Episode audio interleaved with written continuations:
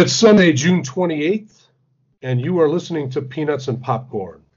P&P is a spontaneous podcast between two old friends on baseball and motion pictures. I'm Tom Hockney. And I'm Leo Fontana.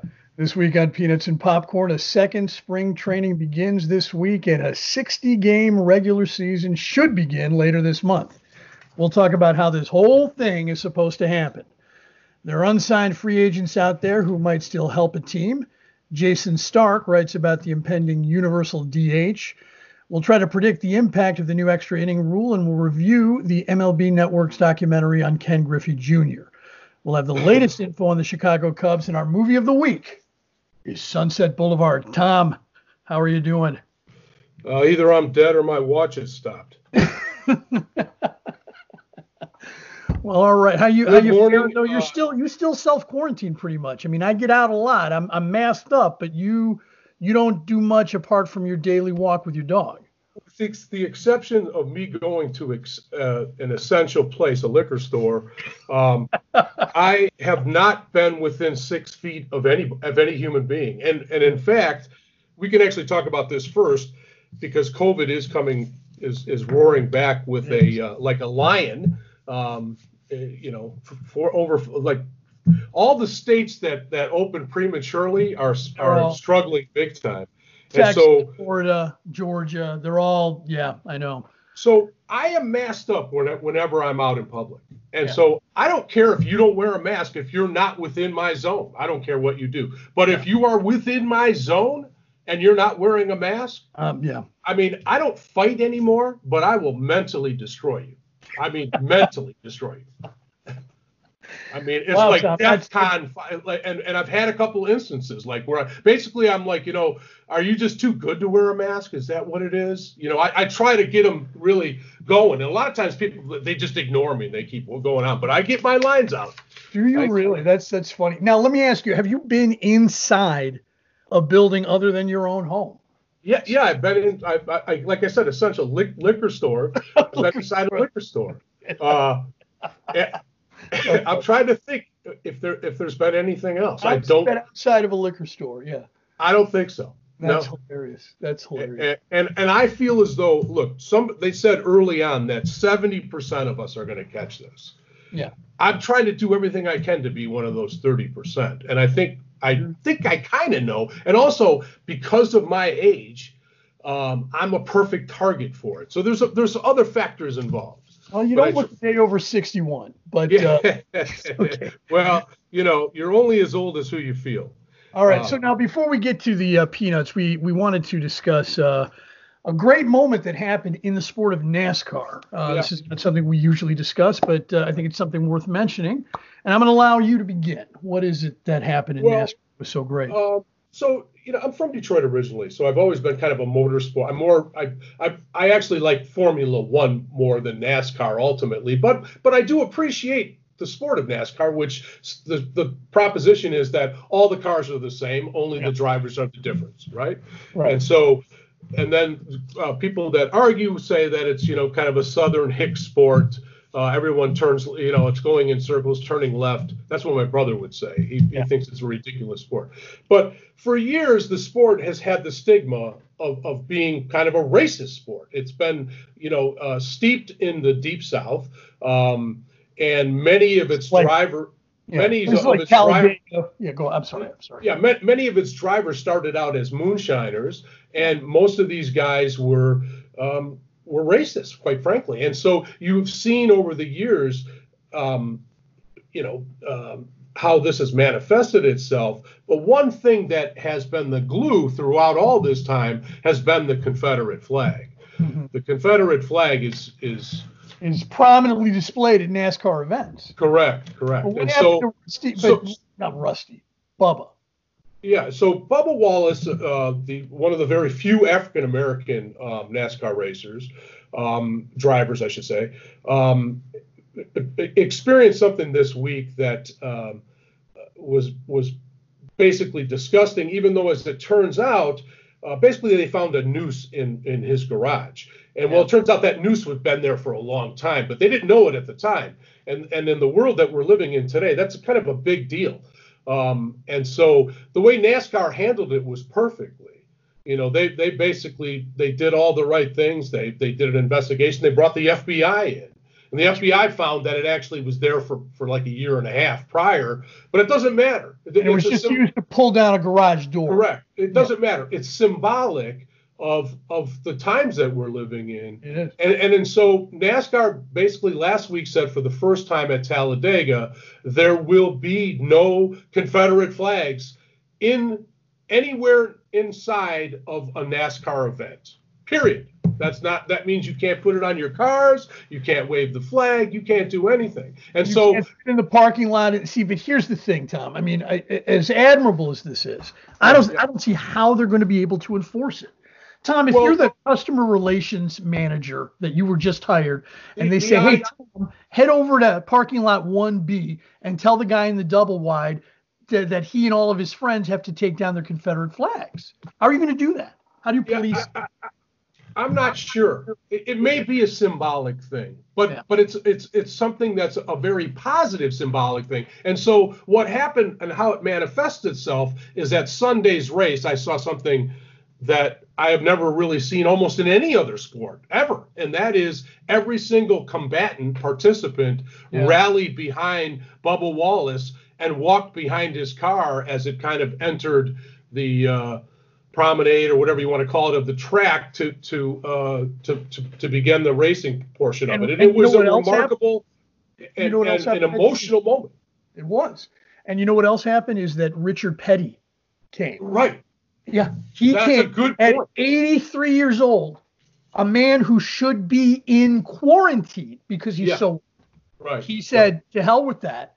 I'm going to go out there and I'm going to support my driver because right. Wallace, okay, Bubba drives for his team, the right. iconic 43, you know that we've seen for years. Yep, the seven-time winner. yeah, he's arguably the greatest stock car racer of all time. For him to come out there is huge. I thought that was that was great. And not just that, he was entrenched and indoctrinated in that old moonshiner world. He, he, he, came from that that time and place. And he's so, connected to it. He's connected yes. to those times. And, and, the fact that he's got that much of an open mind um, today um, is remarkable. But it, like I said, it just hey, it's just a podunk Southern sport, but it was a remarkable moment where basically they said this is right and fuck you, racists. You know, yeah. basically that's yeah. what they were saying. Enough. Yeah, they really are. They really are. And and you know what what it also tells me is uh, is Richard Petty doesn't have Alzheimer's. He's thinking pretty clearly. Correct. You know. Correct. All right, still so let's win, get to still baseball. winning. Still winning. Still winning, exactly. So let's get to baseball, and we'll begin with, uh, you know, it seems like the last week they, the players and the owners got together and they've decided that we're going to have a baseball season. Uh, we'll have a spring training that should begin around the first or the third. Is that when does it begin? It, it, no, no, it begins July, July 1st. And then July with a possible starting date for the regular season, July 24th, and a 60 game season thereafter. Um, Mark Feinsand from MLB.com has kind of been breaking it down. And, uh, you know, we'll we should get into what it is we're going to be looking at. And the first thing is is that we're not going to have any sort of realignment. I think that's important to point out right at the start that we're still going to have our three divisions per league, you know, an East, a Central, and a West for both the National League and the American League. And the playoff structure or the qualification process will be exactly the same. You'll have three division winners per league, and you'll have two wild card uh, two wild card teams who, who will play each other, a one game series, a, a winner go home and that'll be the fourth playoff team in each league. So, you know, it. Yeah. Uh, I don't know. I mean, I think it's admirable that they that they have reached some sort of uh, consensus. I just think it may all be for naught. You know. Well, so so one thing is that yes, they did not do realignment, but you do understand that the central um, National League and the Central American League are together. In, They'll in play the, each other. Yeah, the interleague portion of the schedule will be played exactly, and that's to limit the amount of travel, like to the West Coast. Correct. The that's the COVID factor. The COVID factor in all of this is enormous, and in fact, I have to say, I got to, I have to give credit to the to the guy that scheduled that set that did arrange the schedule, which apparently was a, a mathematical nightmare this Yeah. year. Even though it's only 60 games, it's a logistical issue. For example, um, you know, Milwaukee has to be uh, out of their city when the so-called convention is in town Yeah. because of Yeah. COVID bed restrictions. So there's, you know, they have there's all these different things that they have to to to, to uh, kind of work through to get the schedule to the way that it is. Um, but there are some things that we have to take it, take into consideration. So one thing is is that you basically have a, a finite roster this year. It- it- there's I think it's 60. It's locked at 60. I think it Uh, is locked at 60s. Well, they they what what'll happen is the teams begin the season with a 30 man kind of active roster. Mhm. Okay. And then after two weeks, they have to drop that to 28. So And there's a taxi squad. Well, yeah. Plus, and then we'll get well. In order to be eligible for the postseason, a player has to be added to the roster by September 15th. That's important too. That is important. They'll have a 10-day injury list for pitchers and hitters. Um, it, it, it is going to be. We'll have we'll have a universal designated hitter, extra inning games in order to conserve pitchers. We'll begin with a runner on second, or, or extra innings. We'll begin with a runner on second in order to maybe move things along, and we'll. And that's interesting because there is some data on that, and they've done it in the minor leagues now for a few years or two years and they found that there are fewer long extra inning games because of this.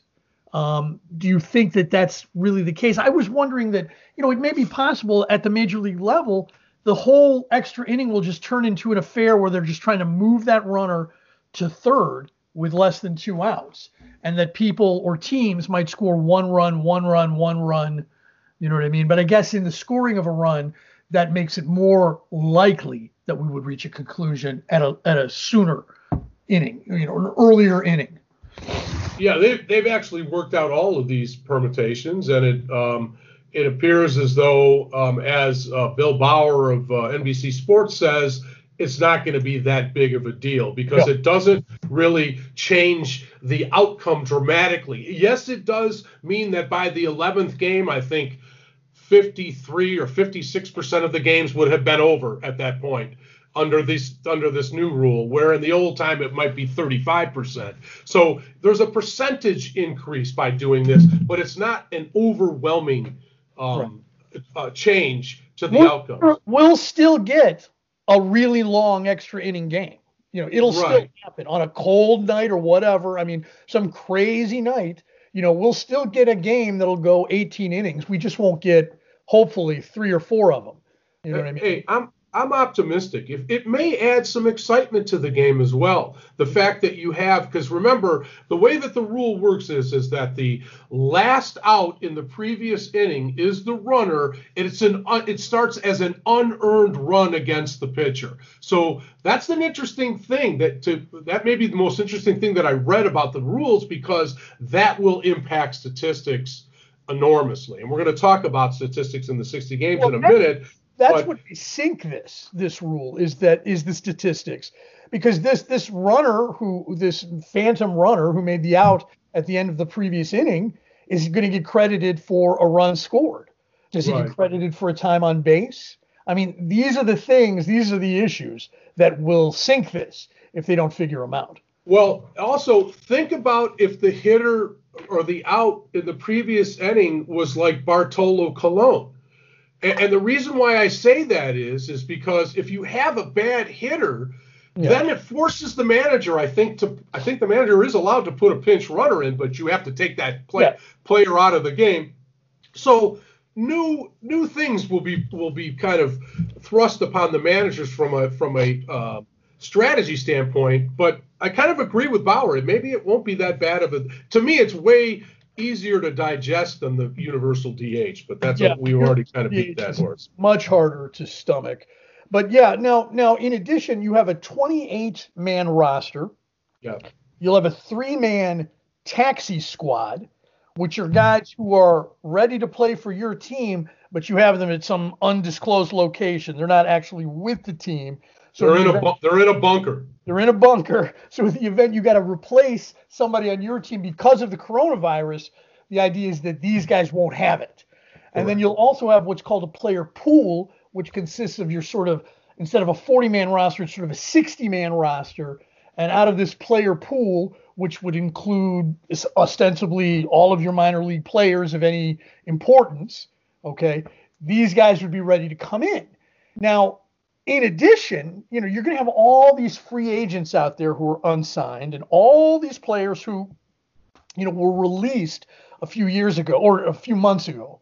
You know, remember that uh, MLB released yeah. you know, uh, three, 300 players or something. Right. So, so those guys is, will be available as well. Right. We'll talk about those guys in a minute. We, we got we got a, a thing on on that in a second. But uh, did you read Bob Nightingale's article about how they put the schedule together? Because I thought that was fascinating. I did. I did. It was a nightmare. And and why don't you go ahead with that? You're, well, you're good to advance it.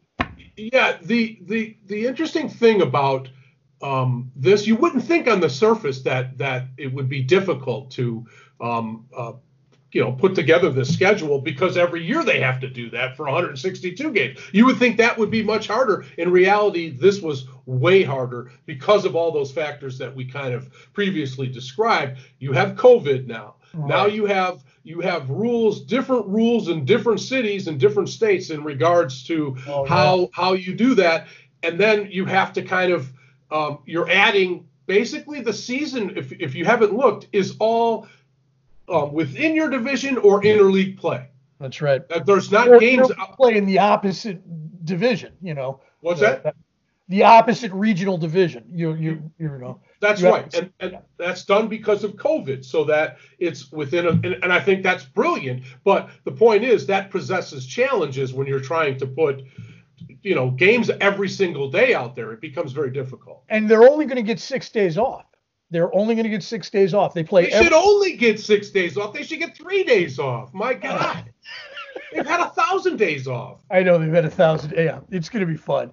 I, I am actually kind of now now that I've had a chance to talk to you, I'm getting kind of excited. Uh, me too. Know. Me too. But uh, you cited so, an article. Are, are 60 games enough? Yeah. To crown the best team in the major leagues? Are they? Are they? But well, are, are 162 games enough? Neil Payne uh, from 538, and this is an article you found, yeah. uh, wrote a great piece on, you know, 60 games aren't enough to to crown a champion. But then he also mentions that 162 games really aren't either because the the the whole process is just imperfect. There's so many moving parts within, you know, that that have to come together for the best team to win the World Series that uh, it really the same rate, whether it's 60 games, whether it's 162 games, the best team wins really only at the same 23% rate. You know. Correct. Correct. So so so I mean maybe maybe it really doesn't matter how many games we play at all, and maybe playing 60 games this season will inspire or encourage or, or or have them start thinking that maybe we might have a shorter season anyway. We might go back to 154 games or whatever, you know, 100. So, so I I propose that the Washington Nationals are a perfect example of what you just talked about. They were not the best team um, until there was 60 games left in last year's season. 60 games left exactly. And, and then they you know, kind of ran through the league like room temperature mayonnaise through my colon. Um, and, and, and they were. Uh, do you remember when they came to to Chicago and absolutely crushed the Cubs and crushed our hopes and all within one weekend? All within one weekend. Yeah, that's right. And they really they they they dominated some good teams. I mean, they completely shut out the Cardinals. You know, they shut them out two games in that playoff series. You know, uh, I, I, it was just crazy how good their pitching was, and that's really what it's about. I mean, is is your team playing well at the time that it needs to play well? But when you're playing 60 games, and then you know we've we've there's a couple articles that showed the best teams over a 60 game period, and we saw we've seen recently the Dodgers and the Cleveland Indians uh, in 60 game stretches have won over 50 games, and that's unbelievable at the major league level, but but it has happened. And so th- what the reason why I bring up the Nationals is because I think that's we may see a really great season. John Smoltz thinks this is going to be the most interesting baseball season of all time because I know, I know that's Mr. Superlative, but but uh, and the reason is is because you may see someone hit 400. You might you may see Right. you you, you you're going to see statistical aberrations is what you're is what's going to happen. And and and MLB.com put together a list. Matt Kelly did of of some of the best 60 game performances of all time. And uh, we'll start with a few different categories. The best one, the best batting average in, for, in a 60 game stretch in the history of baseball is Josh Hamilton hit 427 Right. uh, from June 4th to August 14th, 2000, 2010. Pretty good. You Pretty know? good. This is all since the year 2000, by the way. It doesn't go. Obviously, you know, Ted Williams might be on this list or other hitters, but, but yes, I do remember that. You know, Hamilton was coming off um, almost being out of baseball because of drug abuse and injuries, and he, uh, you know, he he really had a great stretch during that period in 2010. Really, really did. On base percentage, 560 by Joey Votto back in 2015. Not a surprise. Not a surprise. Uh, Seriously, the guy. The, the, what, what did we show last year? He had six thousand at bats before he popped up in the infield. I mean, slugging percentage 824 Giancarlo Stanton back in 2017 but did you see the all-time leader was Barry Bonds at Yeah. 1.016 the legitimate all-time leader is Babe Ruth, and I Yeah. think his his is like eight eight thirty one or something like that in that season of 1921, which I'll argue is the greatest season any hitter's ever had. well it's it's interesting you bring up Babe Ruth because when we go to OPS in the last decade Bryce Harper at 1.269 is the best but Babe Ruth Oh yeah, right. is the all-time leader in OPS for a 60 game period at 1.598 and that was 1920, the season before 21, which is a better year. So which that's is an even better year. Yeah, that's Right. that's crazy. But of course, he wasn't he wasn't playing against black players. Exa- you know, Right. but, but anyway, all right. Hits 103 by Jose Altuve, but yeah, each doesn't count. does He's a cheater. Doesn't count. yeah, he's a cheater. Doesn't count, and Ichiro outdoes him anyway at Exactly. 121. Uh, Giancarlo Stanton 33. The all-time leader for 60 games is Barry Bonds at 37. Right. Um, RBIs in the last decade, 68 by Josh Donaldson. That's a lot. Yeah, but uh, Hack Wilson of the Cubs got 90 in Yep. 60 games. Wow. Uh, Jake Arrieta had the lowest ERA at .41. We remember that. 1915, the fall of 1915. Yeah. And then, uh, but then the all-time leader is Fernando Valenzuela, Right. 1981 at 0.29. That's very good. Uh, yeah. See, and then wins. The one, the last one I want to do. The the best record is the Dodgers at 51 and nine. This is 2017. That's the best for the last 10 years. And the all-time leader, the, they're they're they are the all-time leader. You know, at 51 and nine.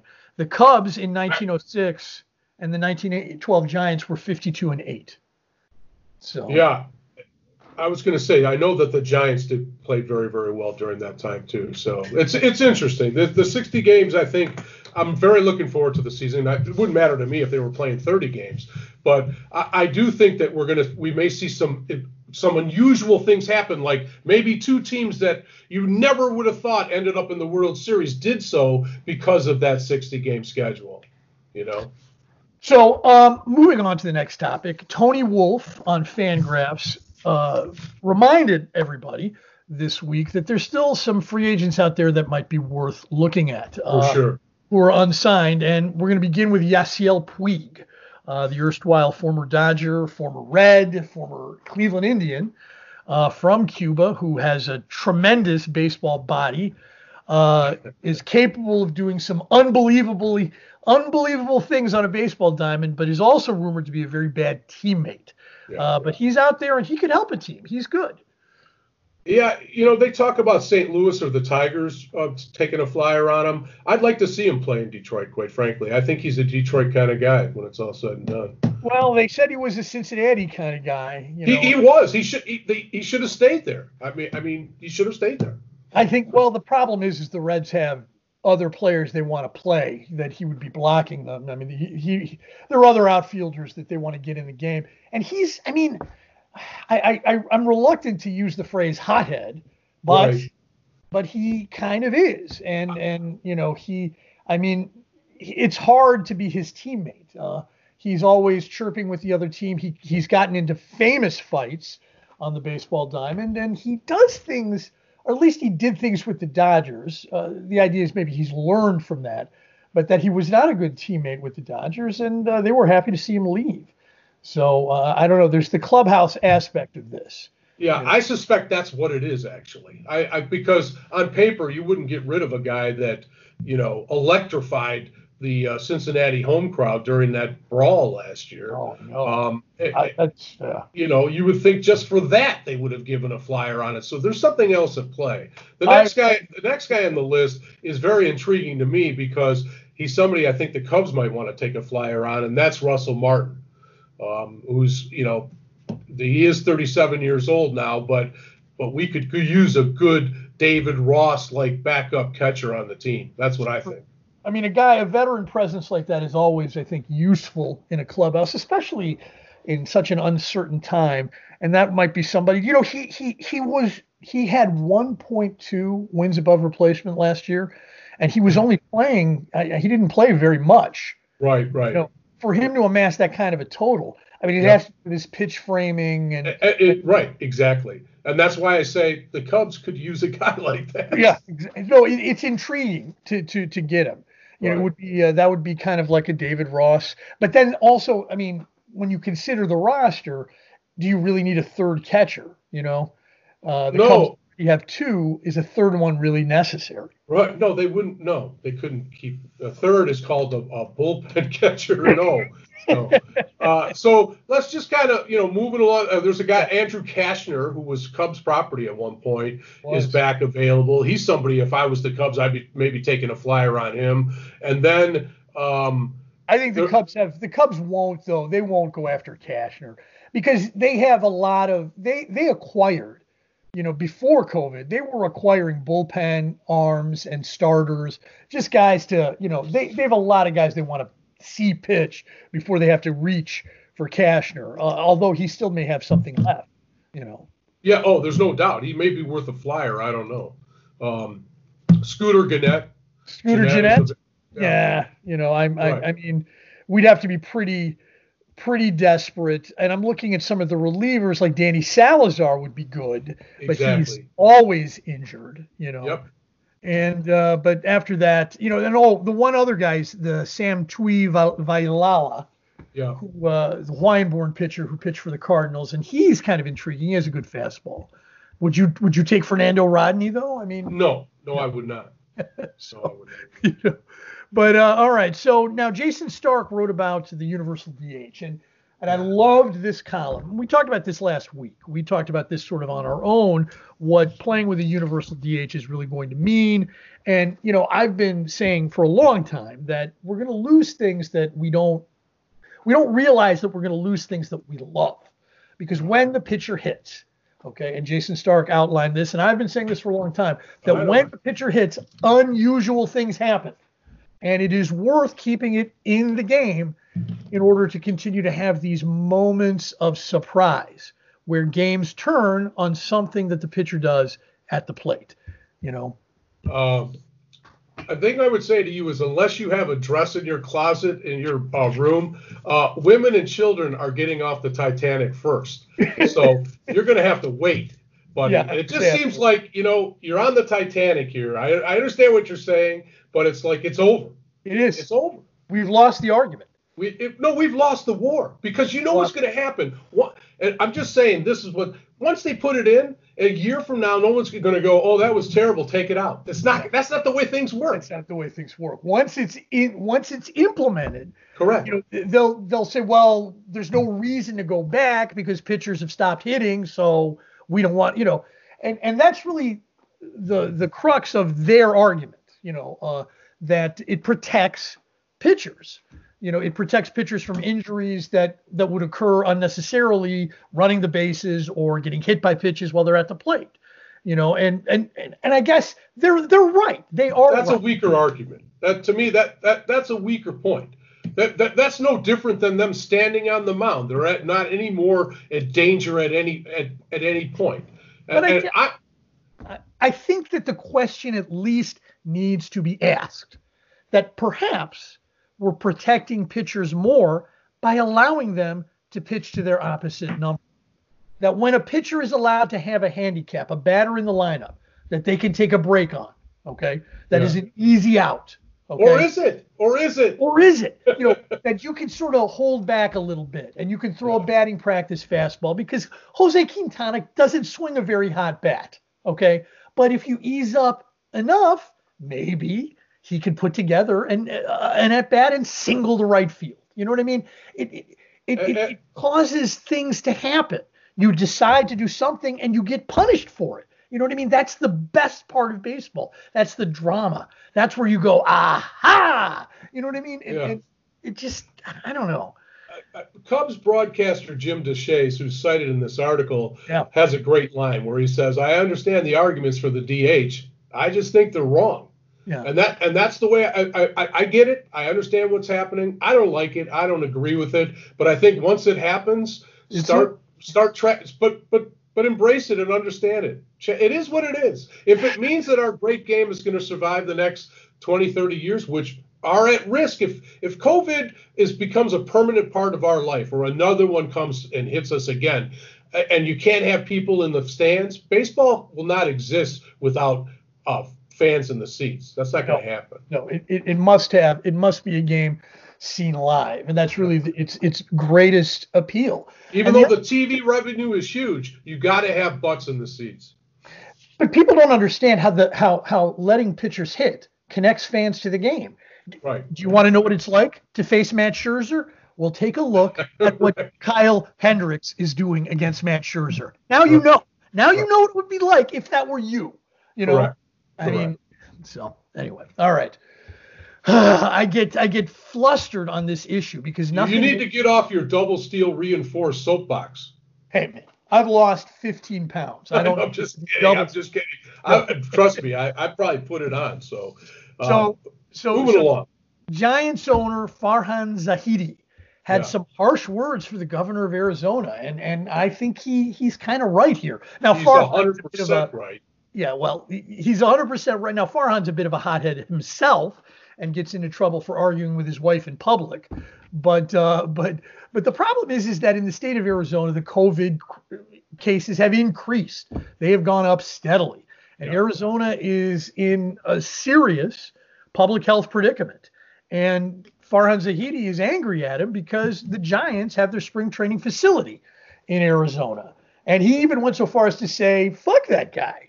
You Yeah, know? exactly. It, And- it takes a lot to say it, but it's warranted. It's if you watch the video of the guy, the white councilman, Yeah. uh, idiot, um, but he's that Trump voter. He's if the, he's that uh, the silent minority, whatever you want to call them. Sometimes not so silent min- minority of Caucasians out there who believe this shit. They in their heart they actually have that kind of a hatred going on. It's just it's that they want the disease to spread. You know what I mean? It's just Well, at, at one point, Arizona had one of the lowest uh, uh, detection rates and death rates, but that's uh, they they didn't really take it serious, and now they're one of the highest. So now they're one of the highest. At least they're having they're they're getting cases at a rate relative to their population that is Right. one of the highest. Right. Arizona, Georgia, I think it's North Carolina, and what's the other state? Florida. Florida, the Carolinas, uh, yeah, and there was all, all the southern parts of the United States that stayed open. Anywhere that where there was beaches, you have lots of detection.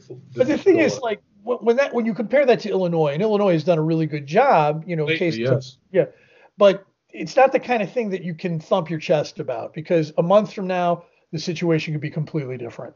You know. Well, not just that. There's still six, six or more than six thousand people dead in Illinois, so it's a significant number. Yeah.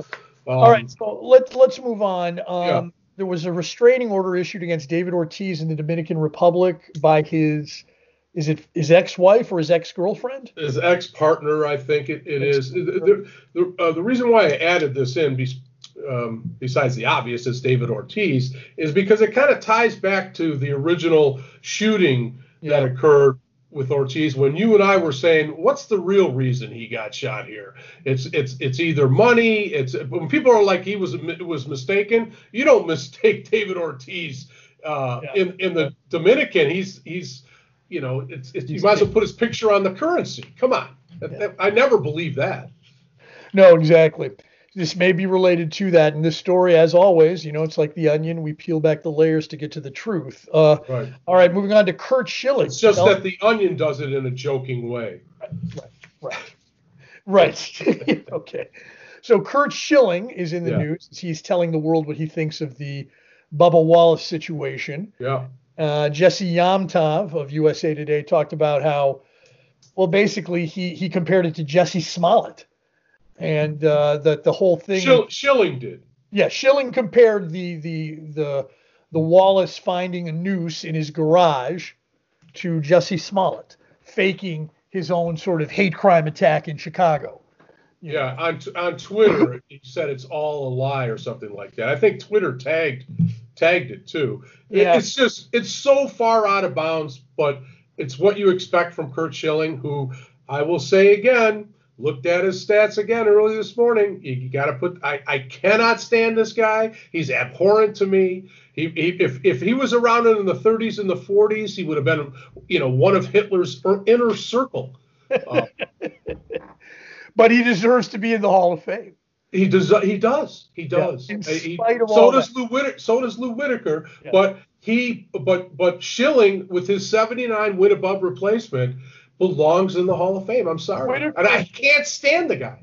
Working with you all, over these past years, I mean, you've thoroughly convinced me of Whitaker's, you know, uh, Whitaker's deserve how how he deserves to be in the Hall of Fame. But anyway. we'll we'll continue mentioning it until it happens. So all right. So uh, Tim Kurkjian wrote a nice piece about Bobby Cox.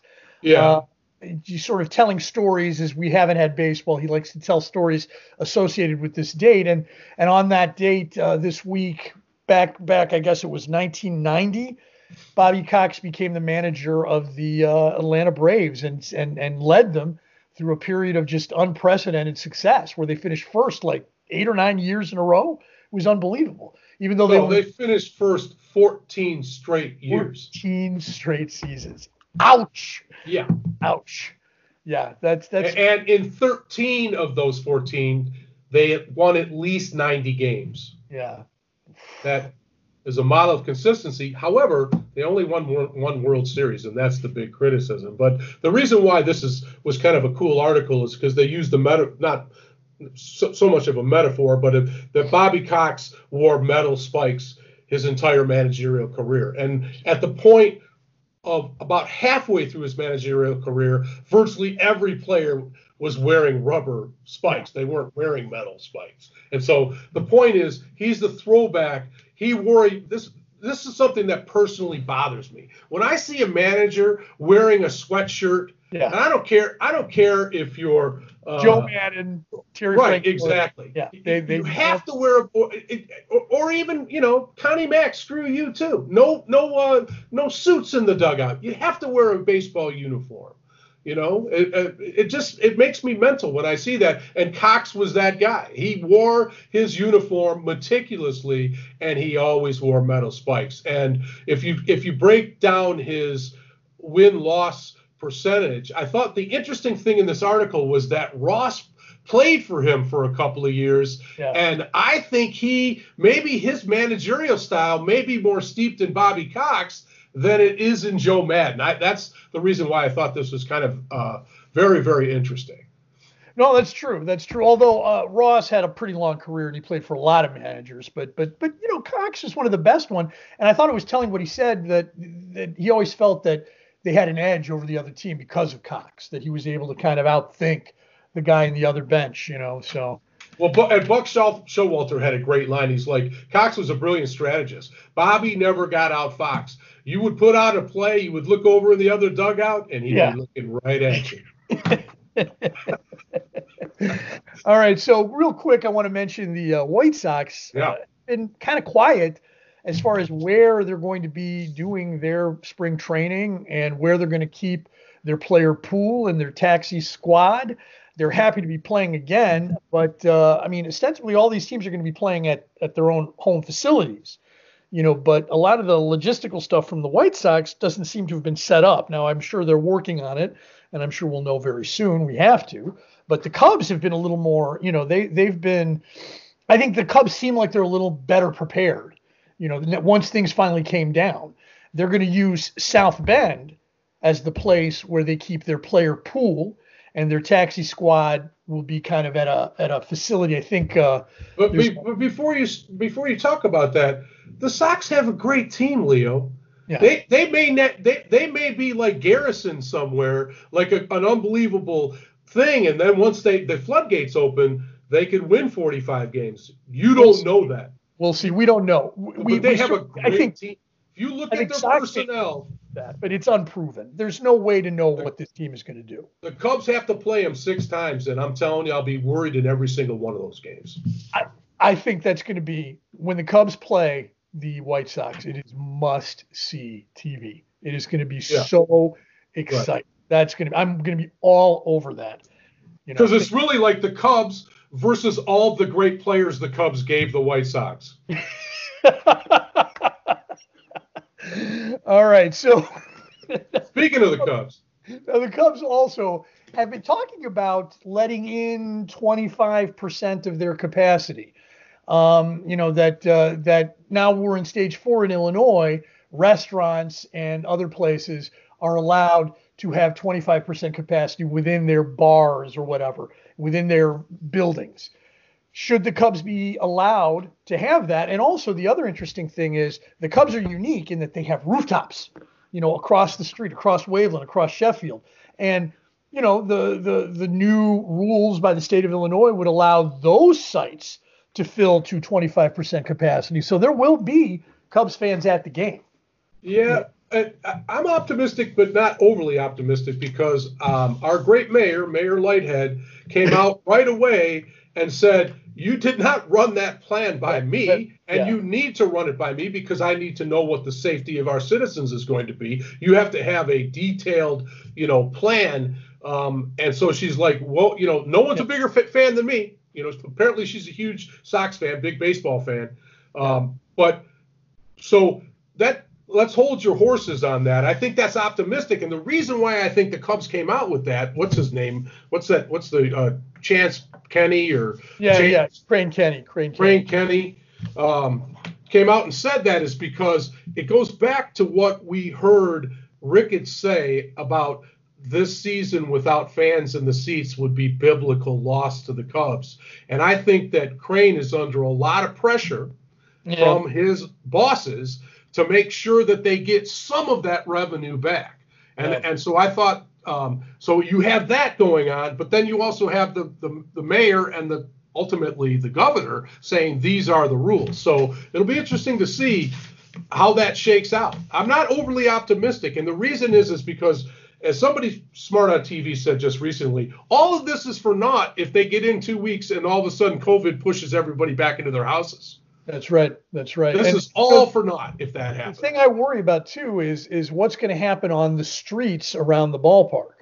You know, um, uh, maybe yeah, they can't right. get into the rooftops. Maybe they can't get into the ballpark, but maybe they can get into, or there'll be lines to be to get into bars all around Wrigley Field to have that experience. You know what, what I mean? What about uh, our little uh, the little what's that called? That area right outside the ballpark. What are they going to do with? Yeah, what are they going to do? Is that going to be a 25% capacity? Right, right. Will I be able to go to El Hardin? You know. Yeah. right, exactly. All all that stuff is is is up in the air, and I think that it's great that baseball is back. I'm glad we we have something substantial to talk about in our peanut section of our show. But but I but a part of me also thinks be very careful because what's going on with these southern states that we talked about in COVID could very well be a microcosm of what could occur once baseball starts coming back. Now, real fast, I want to get before we get to the uh, popcorn. I want to talk about. Ed Howard, and this is the, the, kid from the from the South Side who played in the Jackie Robinson uh, the Jackie Robinson team that won the the Little League World Series and was signed by the Cubs for 3.75 million dollars. Um, will he be in the majors this season? No. You don't think so? I don't think so. You know, maybe he makes a taxi squad where they're trying to give him like a, a week's exposure before they send him back down again. But he, you know, I don't think he's really ready for that. I mean, I and the other thing, I, I just, I, he, he's like a couple years away from being a baseball. A, a, if he isn't, remember when you have that draft, there's no assurance that you're going to become a major league baseball player. You you have to go through the trials of, in my mind, of tribulations of riding the bus at single A, moving up to double A. I mean, I just think you have to kind of go through that unless you're such a phenom that you you bypass it. Let him go through that process. That's no, he's and he's not ready. You know what I mean? He he. You look at the kid; he's very raw. I mean, defensively, he's very polished. He's yes,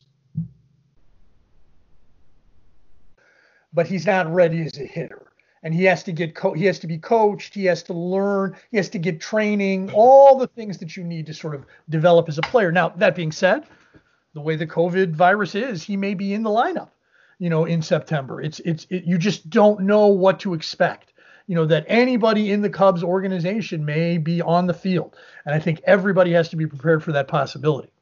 So all right so let's get now we're done with peanuts. Let's move to popcorn. And you chose the movie this week, and I got to tell you, Tom, you chose Sunset Boulevard by Billy Wilder. Um, and I, and I've never seen this movie, and I can't tell you how happy I was that you chose this movie and how how much I enjoyed watching it this week. This is this is the best movie I've never seen. You know, and really, I'm really, embarrassed. I'm embarrassed that I don't know this movie that I don't yeah. know this movie better because I knew it based on two lines that were in the movie. You know, when when when when when William Holden meets Norma Desmond and says, "Oh, didn't you used to be big?" and she says, "I am big. It's the pictures that just got small."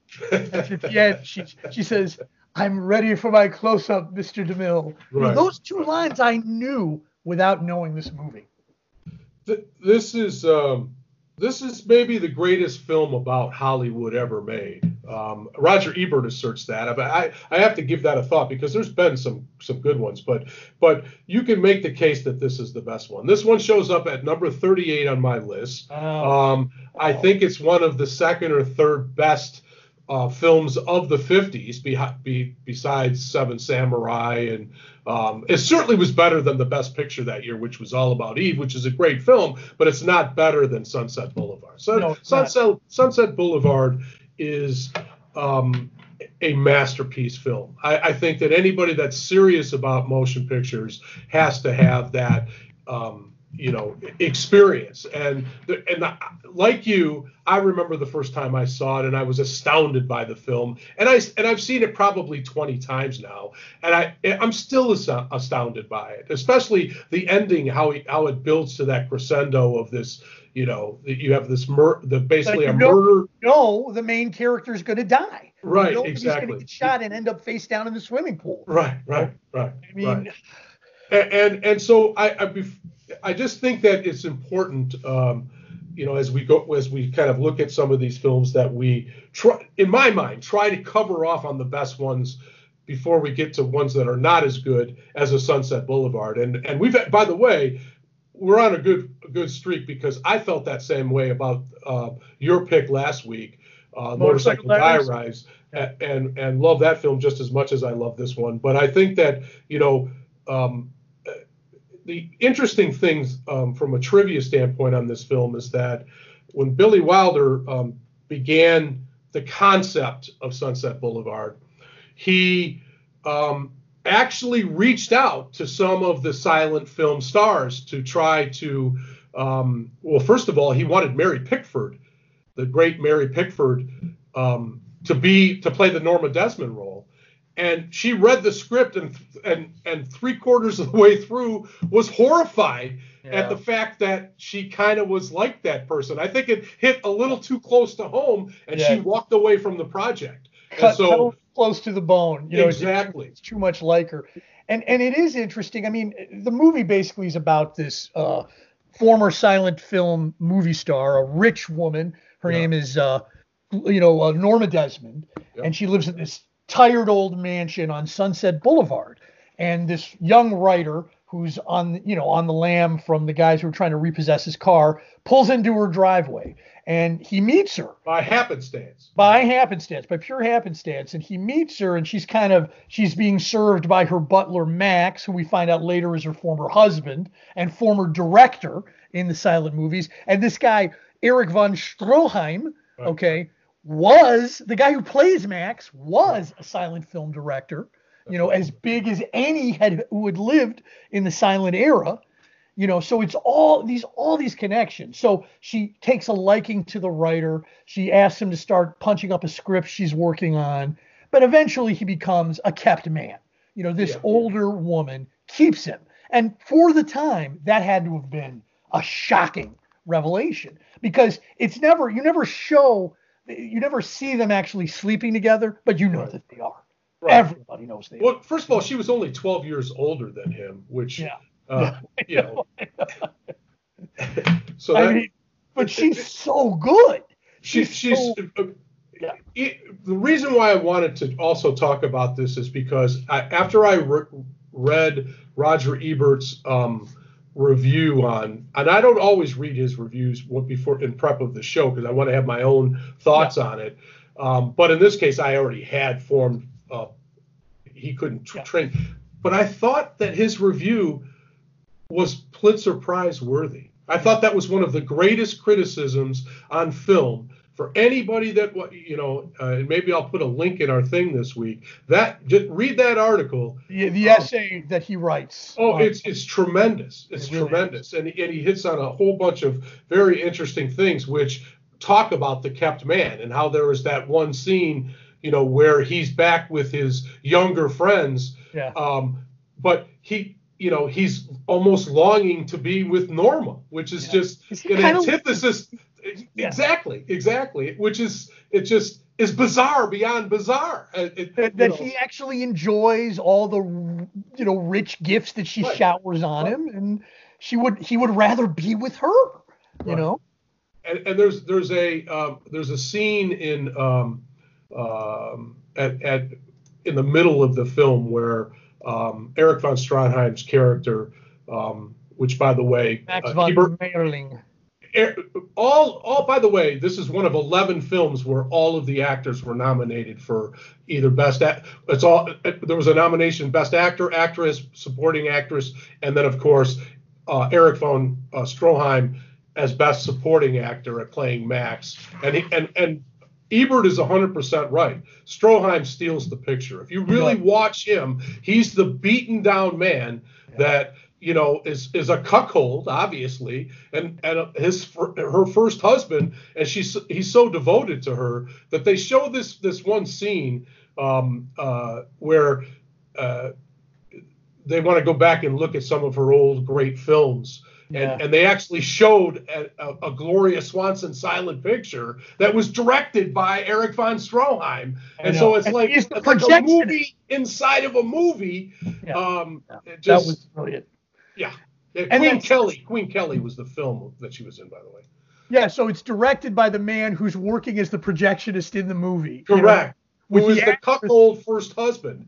that was crazy that was that was really crazy and then the the bridge the scene where they're playing bridge with buster keaton Yeah. that was also telling you know Well, and because because Buster Keaton was one of Hollywood's greatest bridge players, if not the greatest bridge players. And it's- not unusual to see his his room on the hotel on the road where he'd have four chairs and he'd have bridge cards all dealt out and he would examine all the hands. He was kind of an expert at bridge. That's funny. But he was uh, one of the greatest silent film stars, you know. Correct. Correct. And then also the appearance to the cameo of, of Cecil B. DeMille himself. Right. You know, that just, I mean, it just blows you away just how inside this movie is. Oh, there's no doubt. And and another minor character, you know, uh, is played by, um, you know, it's it, it's uh, Artie Green, the assistant director. It's just kind of Yeah. a minor part. Is played by Jack Webb. You know, Yeah, who go yeah. on to star in Dragnet. And Right. you're just like, oh my God, I, I can't believe he can do another part, you know, another Right, kind of. right. It was just amazing. I, was nominated for, for Best Picture and didn't win it, but it, in my mind, it was the Best Picture that year. Um, if you have not seen Sunset Boulevard, okay, you you if you're listening to this podcast, you haven't seen that movie, go see it now. You can see it on Crackle for free. You have to sit through commercials, um, but but it is but it's uncut and it is brilliant. It really Right. is. So I, I let's get to my movie unless there's anything else you'd like no, to add. no, go ahead. And and I decided to take your Billy Wilder film. You know, we didn't talk about Billy Wilder enough in this movie uh, today, Um, but in, we're going to take, I'm going to take your Billy Wilder. I'm going to one up you, and I'm going to go with The Apartment. Jack Lemmon, Shirley MacLaine, because I still want to talk about, um, I still want to talk about Billy Wilder, and I want to talk about the idea of a kept man or a kept woman, and the right, times right. that these movies were made versus our times. That that's a great choice. That's arguably his best film. So so that's a great choice. Good, good. Well, I'm glad you like it. And then until next week, we are two peas in a podcast. I'll bang the drum slowly and play the fife lowly. Play the dead march as they carry me along. Put bunches of roses all over my coffin. Roses to deaden the clouds as they fall.